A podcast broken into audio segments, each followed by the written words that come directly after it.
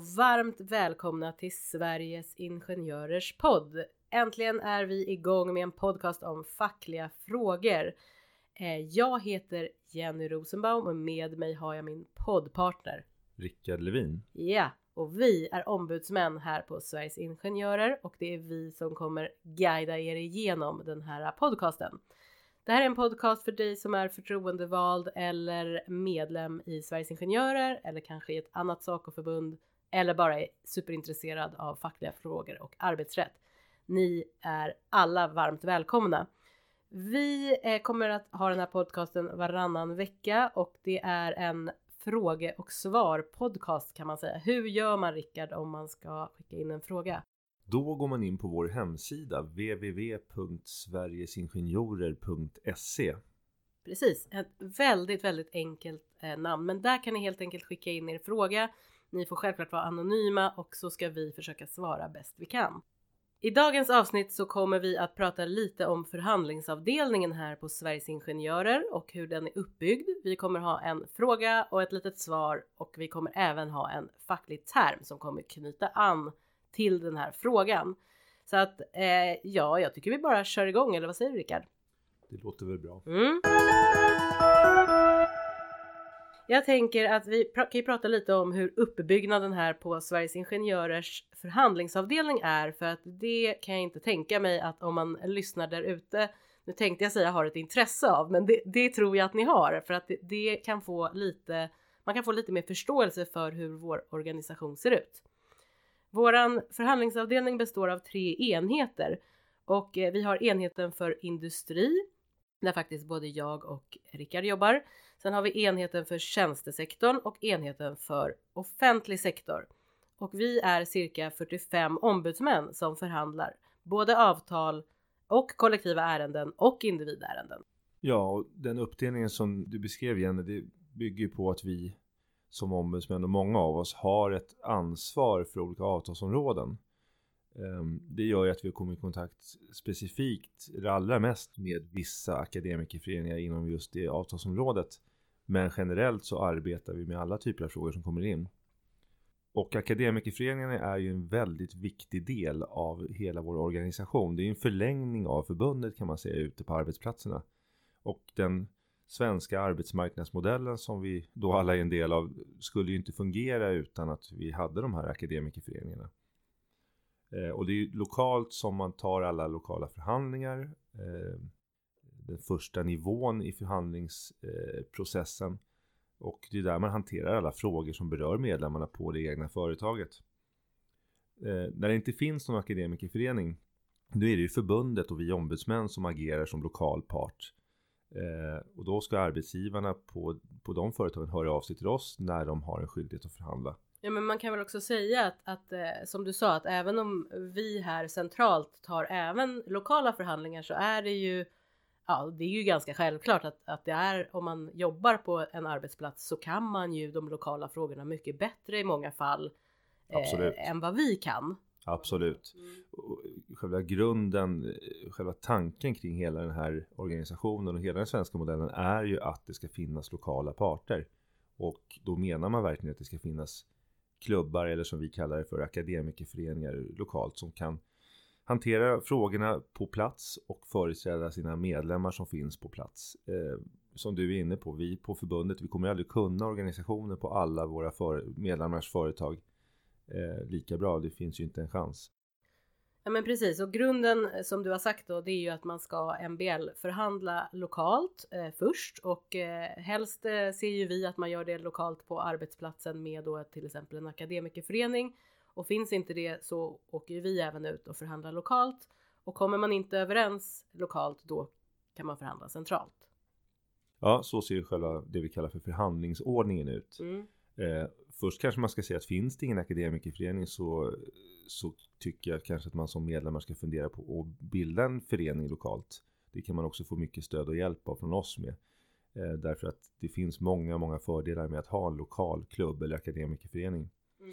Men precis som du säger, i, i rena förhandlingsfrågor, när man kör fast, och det gäller ju både för den lokala akademikerföreningen, men också då när vi går in som lokal part, så säger den förhandlingsordning som vi har, alltså den reglering av hur man hur förhandlingar ska gå till. Att man kan lyfta en fråga till ytterligare nivå, det vi kallar för central nivå innan man avslutar förhandlingen. Mm. Så att en förhandling kan alltså avslutas på olika sätt, antingen att man är enig eller att man inte är enig. Och eh, som ni hör där ute, förhandling. Vi jobbar ju som förhandlare båda två och det finns ju otroligt mycket att prata om såklart när det gäller just förhandling och vi eh, ser väl det här avsnittet mer som en introduktion på ämnet just förhandling, för vi kommer ju garanterat att återkomma till det. Men nu är det så här, eh, det här är en frågepodd och vi har fått in vår första fråga. Och den här eh, frågan kommer från Mats som är ordförande i den lokala klubben på ett företag i Sundsvall. Och här är frågan. Hej! Min arbetsgivare har anställt två nya medarbetare. När jag var i fikarummet så hörde jag att tjänsterna hade blivit tillsatta. I höstas då tillsattes en ny chef utan att jag blev informerad. Ska det gå till så här? Ja, Rickard. Vad säger du? Ska det gå till så här? Troligtvis inte, men eh, som vanligt så finns det ju oftast flera svar på en fråga.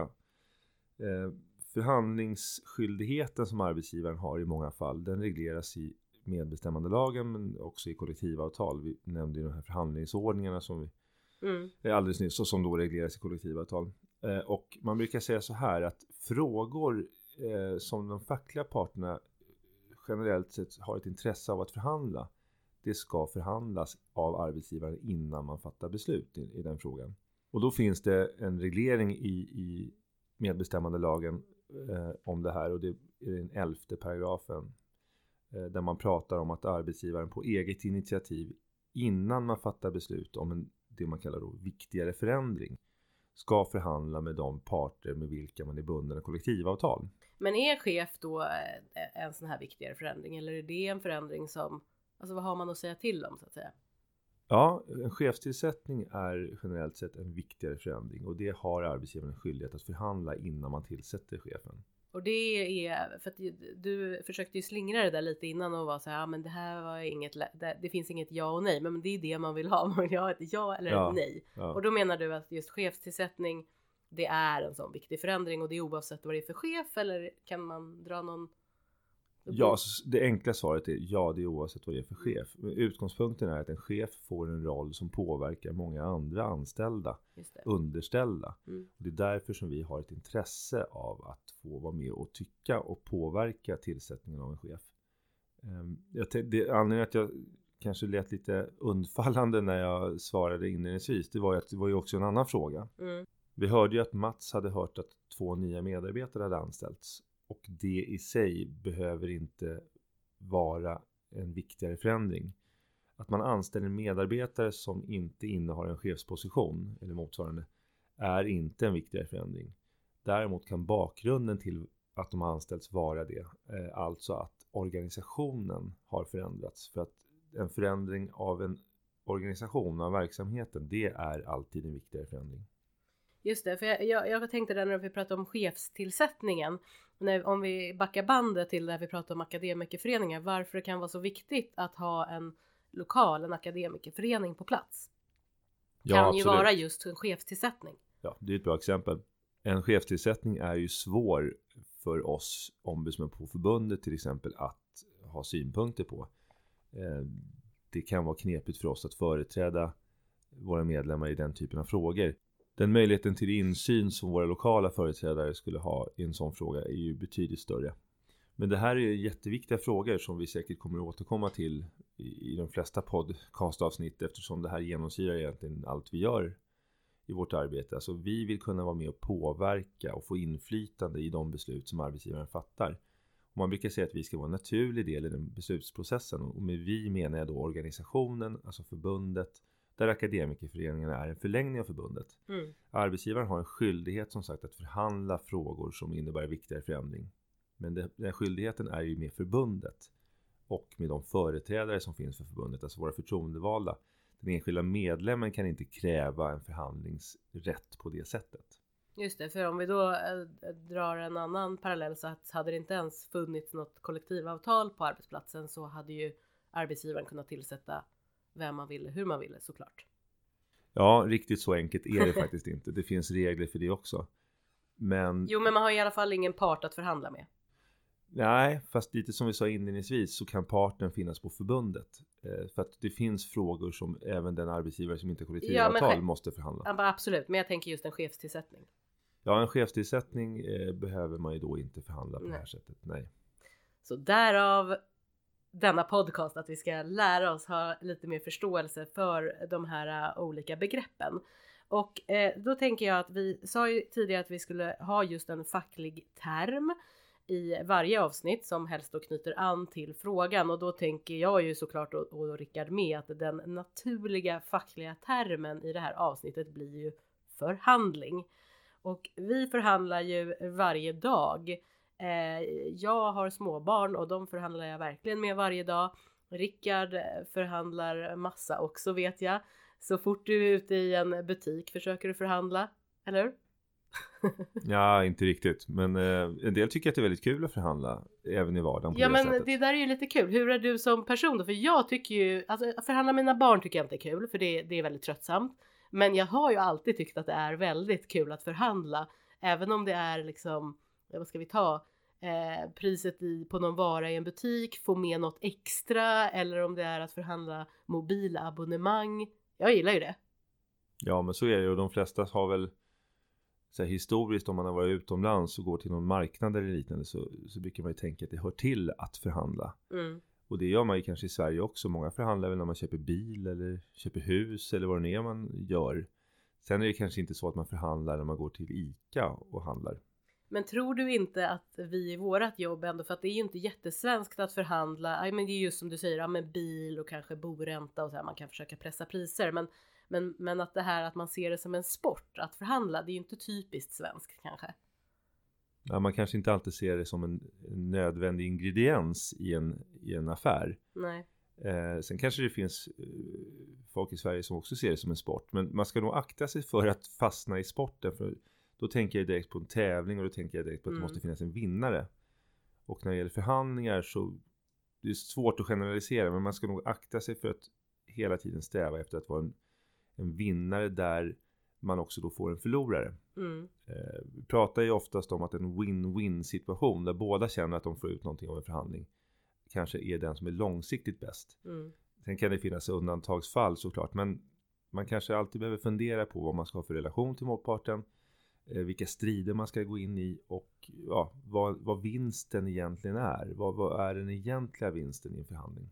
Alltså, du, ja, nu pratar ju du så djupt då, men jag tänker ju liksom om man tänker på sig själv eh, i, i en icke då facklig förhandling kanske, då är, vill man ju alltid vara vinnare, så är det ju.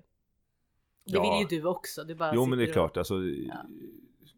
Allt beror på situationen. Nu Mm. förde jag över lite på, på den fackliga situationen. Är du på en marknad liksom i Spanien så tänker inte du på din framtida relation med din motpart direkt. Ja, den blir lite svagare då. Ja, något svagare. Ja. Men eh, nu ska vi prata facklig term, men innan dess så tänker jag att Svenska Akademins ordbok, där är det ju bra alltid att börja om man ska titta lite definitioner. Och definitionen på förhandling i Svenska Akademins ordbok är överläggning i syfte att nå överenskommelse efter givande och tagande. Det låter ju väldigt fint. Det låter väldigt fint och det är väl lite det som jag kanske var inne på. Eh, att det handlar om att ge och ta, att lyssna in argument, eh, hitta någon slags kompromiss. Det här som vi själva kanske som svenskar känner att vi är rätt bra på. Att det finns någon slags tradition av i Sverige. Eh, och det landar ju oftast i att det kanske inte bara blir en ensidig vinst för någon utan att man försöker hitta eh, ja, Ja men något Några- förhållningssätt till det hela. Ja, och några element från varsitt Mm. håll som känns som att man får ut någonting av det. Jag menar inte att man måste mötas på mitten, absoluta mitten. För det är väl den här klyschan man säger att ja men du börjar liksom längst bort på strecket och så börjar jag längst bort på andra strecket och så möts vi alltid på mitten. Ja, precis. Det Nej, men så behöver det inte vara. Men man Nej. kanske måste röra på sig lite från Mm. båda håll. Man kan inte bara sitta på sin sida och förväntas, förvänta sig att någon ska komma till en och, och få exakt samma uppfattning i frågan. Men sen kan det finnas undantag från den här regeln såklart. Mm. Nej men det är, inte, det är inte helt lätt. Men om man tänker eh, fackligt då, för det här var, som jag drog var ju mera en allmän definition på vad en förhandling är. Vad, vad säger det fackliga ordlistan? Ja, alltså jag vet inte om det finns någon sån, men däremot så är det ju så att den fackliga delen har vi varit inne lite på, Mm. alltså hur man ska agera, hur man kanske ska tänka i en, i en facklig förhandling. Mm. Men om man tittar rent teoretiskt så är, det var vi också inne lite på förut, att det här regleras ju då i grunden i medbestämmandelagen, reglerna kring det här. Mm. Och sen kan det finnas regleringar också som eh, hänger ihop med kollektivavtalen. Men det är ju det att man har rätt att påkalla förhandling. Båda parter har rätt att påkalla förhandling och då har man också en skyldighet som motpart att ställa upp på förhandling. Man kan inte säga att nej men det där är inte jag intresserad av. Eh, vi kommer inte utan då, då kan man faktiskt bli skyldig att betala skadestånd för förhandlingsvägran. Så att det är ett viktigt verktyg, ett viktigt instrument som vi har. Och så finns det ju då situationer som vi var inne på som innebär, ja, när det handlar om viktigare förändring. Eh, där arbetsgivaren då själva har en skyldighet att, som jag sa, på eget initiativ påkalla förhandling med de fackliga parterna innan man fattar beslut. Mm. Och det är också en väldigt viktig ingrediens i ska vi säga, den fackliga samverkan. Men vem är, om man tänker liksom part, vem är part i en facklig förhandling? Kan vem som, kan vilket fackförbund som helst eh, hoppa in eller hur ser det ut? Mm, nej men det är som jag nämnde då att det är de fackförbund, om vi nu pratar om den här skyldigheten som arbetsgivaren har innan man fattar beslut i en viktigare förändring. Ja men till exempel den här vi pratar om chefstillsättningen. Ja, men då Vem- är det ju de förbunden som, Mm. som är bundna av kollektivavtal, alltså vars centrala förbund har tecknat kollektivavtalet. Ja på Eh, just den Ja, arbetsplatsen. de som är parter i kollektivavtalet som man säger. Mm. Ja, nej men det är lite rörigt och vi hoppas att eh, vi med det här avsnittet i alla fall kanske inte har klargjort allting men i alla fall fått upp ett intresse för just det här med förhandling och hur det kan se ut och förhoppningsvis har vi klargjort lite. Men eh, vi påminner igen, skicka gärna in frågor till, till oss så att vi eh, vet vad vi ska prata om i nästa avsnitt helt. Ja, och frågor om förhandling kommer ju genomsyra alla avsnitt tror jag. Det Ja, kommer men att återkomma hela tiden. Ja. Förhandling och lön. Det, det är där vi hamnar. Absolut. Ja. ja, men du Rickard, ska vi ta och knyta ihop säcken och eh, avsluta dagens avsnitt då? Det gör vi. Ja, men hörni, eh, då hörs vi om två veckor helt enkelt. Väldigt spännande. Hej hej! Hejdå.